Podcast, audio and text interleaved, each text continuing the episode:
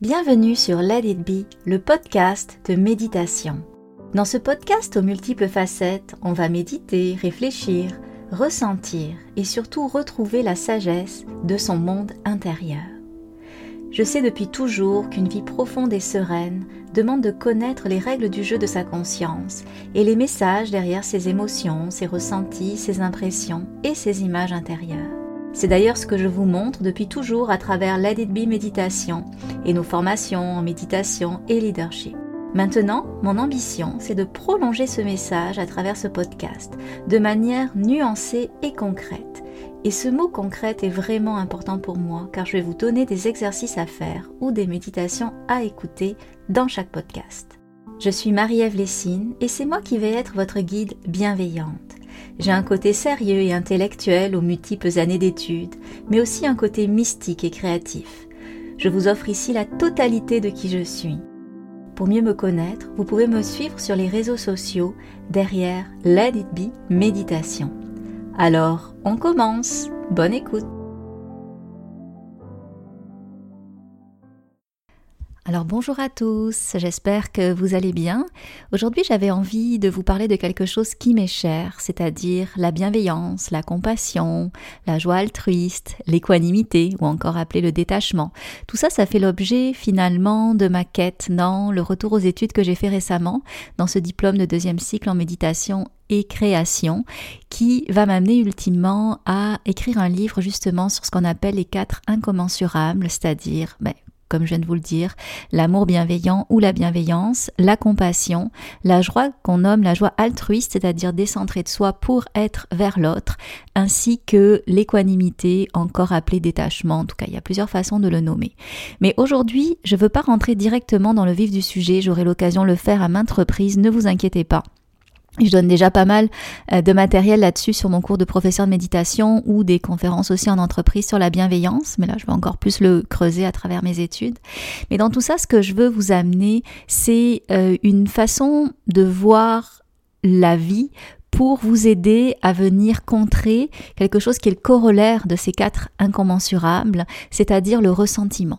Quand on ressent du ressentiment, c'est que bien évidemment, il y a une expérience intérieure négative et douloureuse qui se passe en soi et justement, ce que nous montre euh, finalement la philosophie bouddhiste, mais adaptée évidemment au contexte contemporain, c'est qu'il y a des façons de venir le contrer justement par certains de ces incommensurables. Alors c'est ça que je vais vous montrer aujourd'hui. Et pour vous le montrer, je vais vous euh, donner deux exemples pour ensuite vous donner l'information plus euh, théorique, mais d'un point de vue très pratico-pratique, pour vous aider vous-même à pouvoir introduire euh, moins de ressentiment, donc, donc introduire plus d'amour bienveillant, de compassion et d'équanimité, donc de détachement dans votre vie. Alors je vous donne un exemple, et l'exemple est très récent, c'était samedi dernier, justement, j'étais en train de lire euh, des textes sur euh, les quatre incommensurables, je faisais mon travail de session euh, pour mon, mon diplôme de deuxième cycle à l'UCAM, et là j'étais au café, presque en vitrine, donc je voyais la rue, et il y a un monsieur qui termine sa cigarette et la jette par terre, l'écrase, et continue son chemin, puis finalement il rentre au café où j'étais. Moi, c'est le genre de choses qui me mettent en furie. Non seulement ça pollue les cours d'eau, une cigarette, ça pollue euh, des milliers de litres de nappes phréatiques, mais en plus, ça peut être comme un leurre pour les oiseaux qui cherchent à se nourrir, surtout à cette période, et donc euh, ça peut tuer même les oiseaux. Bref, euh, en tout cas, ça me met vraiment en furie. Mais je venais de lire mon texte sur comment contrer le ressentiment. Je me suis dit, mais quelle belle synchronicité pour me permettre de venir mettre en place. Et donc là, j'avais plusieurs choix, je vais vous les énoncer, mais cette fois-ci, j'ai choisi la bienveillance. Donc, ce que j'ai fait, ça tombait bien, ce monsieur, au lieu de passer son chemin, mais il est allé directement, il est rentré dans le café où j'étais. Donc, je le regardais était de dos en train de commander son café. Je le regardais et euh, je, je me suis mis dans la posture de la bienveillance plutôt que d'être dans la posture du ressentiment. Et qu'est-ce que j'ai vu à ce moment-là? Ben, J'ai vu finalement pas forcément de la mauvaise volonté, j'ai vu de l'inconscience en lui et j'ai vu c'est ça, donc une grosse part d'inconscience qui faisait pas de lui le mauvais bougre euh, qui va absolument polluer la planète, mais beaucoup d'inconscience.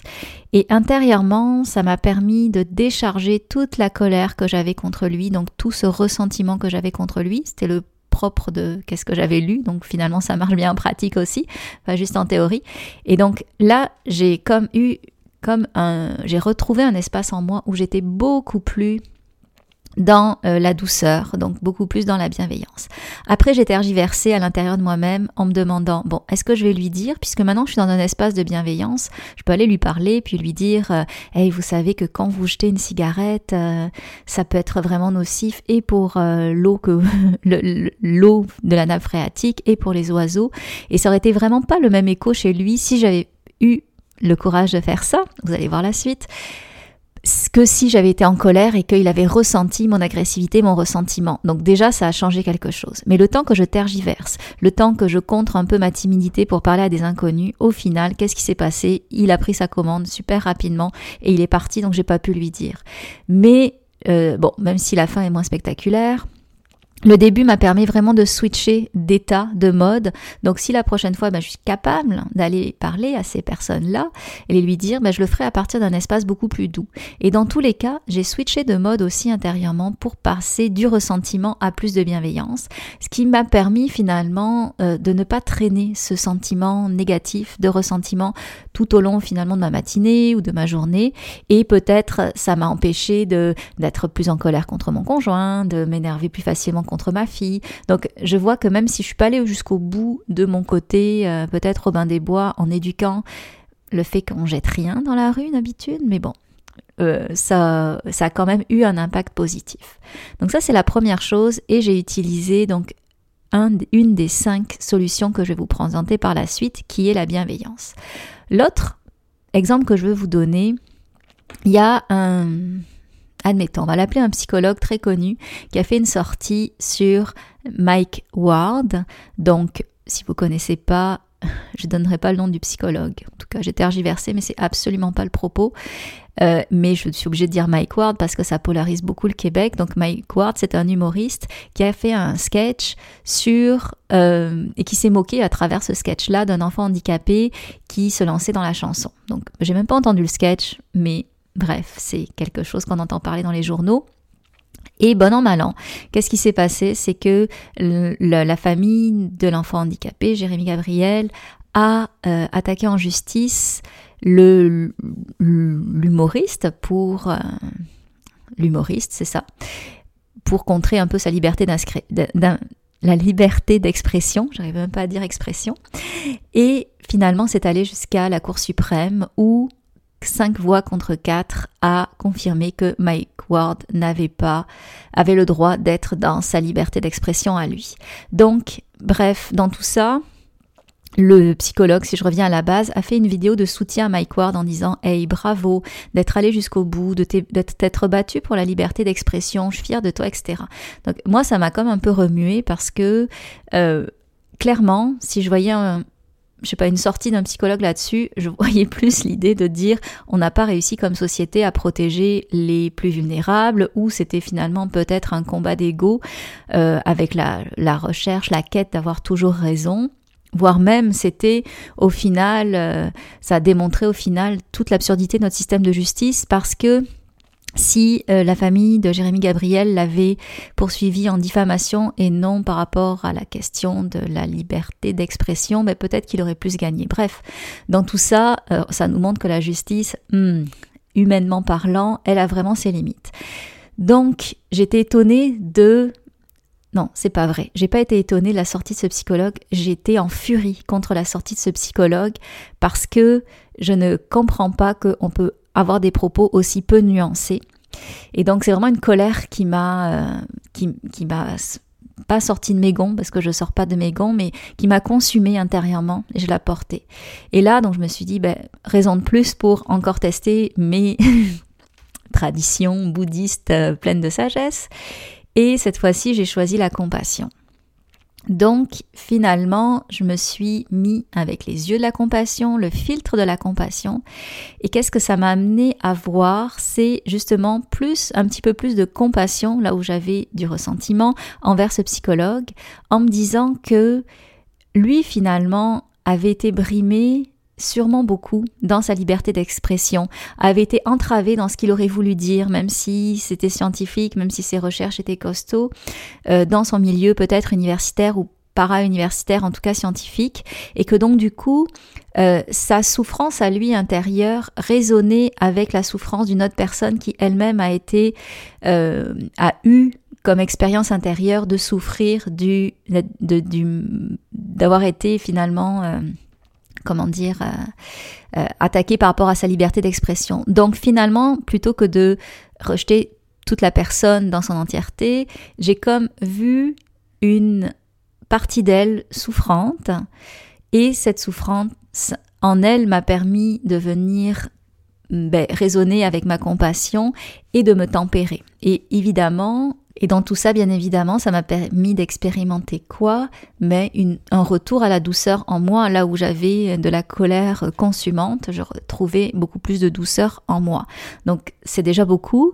Et là, je suis allée un peu plus loin, je suis allée commenter sous la vidéo du psychologue en question et euh, j'ai été beaucoup plus nuancée.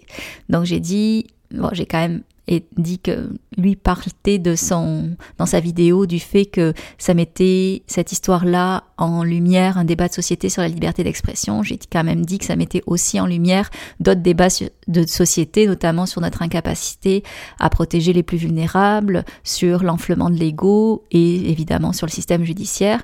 Mais j'ai rajouté aussi que je compatissais avec lui parce que pour que ça résonne autant en lui qu'il en fasse une vidéo où il remerciait Mike Ward, c'est que vraiment lui-même avait dû souffrir de cette entrave à sa liberté même d'expression pour être aussi tranché un petit peu dans ses propos. Bref, là ça va mieux, ma colère est partie, grâce à quoi? Grâce justement à cette proposition que nous a fait la sagesse bouddhiste pour sortir du ressentiment. Alors maintenant on arrive à la portion peut-être plus théorique justement de mon podcast et je vais vous présenter les cinq moyens de se débarrasser du ressentiment. Mon but ce n'est pas de les développer à tout prix, je vais juste vous les présenter rapidement pour que vous en puissiez faire votre propre expérience.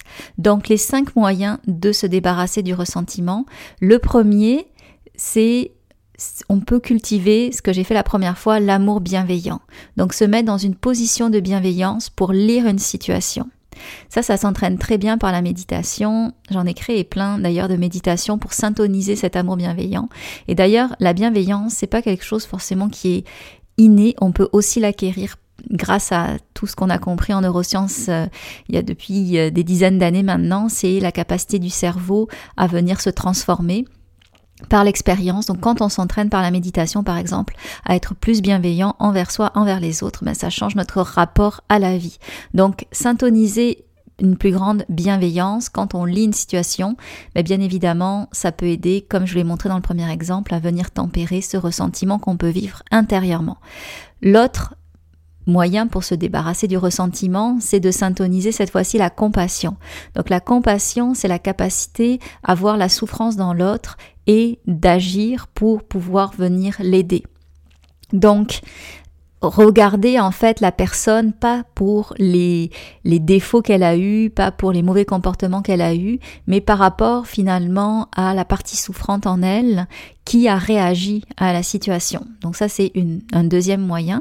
Troisième moyen, c'est peut-être le plus difficile à mon sens, c'est l'équanimité, c'est-à-dire l'égalité d'humeur. C'est pas quelque chose, je pense, qui se syntonise à la demande, le fait de ne pas tomber dans les extrêmes, donc les extrêmes de joie ou les extrêmes de ressentiment, de colère, mais de rester finalement dans une égalité d'humeur, quelque chose de serein malgré les perturbations extérieures. Et ça, c'est plus quelque chose finalement qui se cultive au quotidien et finalement, on en, récolte les fruits quand on vit des situations comme celles que je vous décris. Donc, c'est pas quelque chose qui se syntonise à la demande.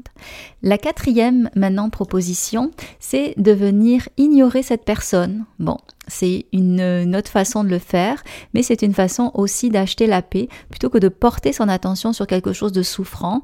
Le mécanisme mentaux étant ce qu'ils sont, ben, quand on porte sur quelque chose de souffrant, c'est comme des scénarios, on l'entretient, nos pensées entraînent des émotions, ces émotions nous font souffrir et donc ça crée comme une spirale infernale de la souffrance. Choisir de détacher son regard de la personne pour ne pas venir engranger cette souffrance en soi, c'est une proposition que je trouve tout à fait euh, convenable aussi. La dernière proposition, c'est la cinquième. Là, je vous emmène dans un monde qui n'est plus laïque, donc je vais mettre beaucoup de guillemets. Je la mentionne parce que dans la tradition bouddhiste, elle existe, mais c'est pas quelque chose que j'enseignerai par exemple dans mes cours parce que ce n'est pas laïque. Mais je me dois de ne pas escamoter sous le couvert de, mes, ma posture plus laïque, quelque chose qui vient d'une tradition millénaire bien évidemment. Donc je vous la mentionne, cette cinquième, c'est de voir que finalement chacun est responsable de ses actes et que un jour ou l'autre, le mauvais acte qu'il a fait, ça va lui revenir sous forme de karma, sous forme de destin, où il va devoir rendre compte des mauvaises actions qu'il a fait et le destin va se charger de le punir. Donc c'est un peu le vieil adage, au lieu de te venger, Assieds-toi tranquillement sur le bord euh, de la, du, du, fleuve, puis vois le cadavre de ton ennemi passer. Je pense que c'est euh, pas exactement les mots, mais c'est euh, comme une citation bouddhiste qui explique ça. Donc après, je suis moins à l'aise de vous le dire, même si peut-être ça peut faire écho à des à ce que personnellement je peux croire, mais professionnellement je ne m'aventurerai pas là-dedans. Donc, si je résume, vous avez quand même plusieurs moyens pour venir ne pas créer du ressentiment en vous. Et ça, je trouve ça précieux parce que même si, comme dans mon premier exemple, vous n'agissez pas au final, cela vous permet de rester dans un état d'humeur qui est doux, qui est calme, qui est serein pour vous et qui va vous permettre finalement après de continuer une journée sans cette dose d'adrénaline ou cette dose de colère cette dose d'émotion plus négative dite négative avec euh, en vous. Donc c'est quand même important. Donc si je résume, pour se débarrasser du ressentiment, on peut cultiver la bienveillance, on peut cultiver la compassion, on peut cultiver le détachement, c'est-à-dire l'égalité d'humeur, on peut choisir d'ignorer la personne qui nous a énervé, ou alors on peut se dire avec beaucoup de stoïcisme que finalement le karma va s'occuper d'elle. Alors voilà, c'est ça que je voulais vous partager, ça faisait directement écho à mes dernières recherches. J'espère que ça va vous parler, n'hésitez pas à me partager des anecdotes si vous utilisez justement ce que je vous livre ici, ça me fera toujours plaisir de voir que mon travail a un écho concret. On parlait ici euh, plus de ressentiment, d'émotions négatives, sachez que dans tout ça, une des façons de venir tempérer le ressentiment, donc arriver peut-être à cette égalité d'humeur, arriver à plus syntoniser l'amour bienveillant en soi, la bienveillance en soi, la compassion en soi, être capable de plus ignorer finalement ce qu'on, la personne qui nous dérange. Tout ça, ça peut être aussi des qualités qui sont développées par la méditation pleine conscience. J'ai créé un cours euh, récemment qui va sortir bientôt et qui justement parle de ça, de comment finalement apprendre à méditer. Donc je vous apprends à méditer, c'est sous forme d'audio, un peu comme je vous dis là, comme je fais là avec les podcasts, mais là c'est des audios qui sont préenregistrés très bien préenregistrés parce que j'ai écrit tous les scripts, donc tout ce que je dis, ça a une valeur ajoutée. Il n'y a pas de E, A, et je me perds pas dans mes idées. Non, tout est vraiment euh, droit au but. C'est très très concret. Évidemment, ça s'appelle méditer concrètement. Et je vous montre concrètement les rouages de la méditation et leur impact sur votre vie courante. Donc, notamment sur les relations, ce qui est très intéressant. Donc avec tout ce matériel-là, ben, ce que je vous ai présenté dans le podcast, vous allez être vraiment clairement en mesure de pouvoir le mettre en place grâce à la pratique de méditation pleine conscience que vous pourriez instaurer dans votre, euh, dans votre vie en choisissant le cours que je vous propose, puisqu'en plus du cours, il y a aussi de l'entraînement, il y a des méditations guidées, il y a un accompagnement qui est fait, donc c'est quand même un cours très complet. Alors je vous laisse là-dessus et je vous remercie encore une fois de votre écoute.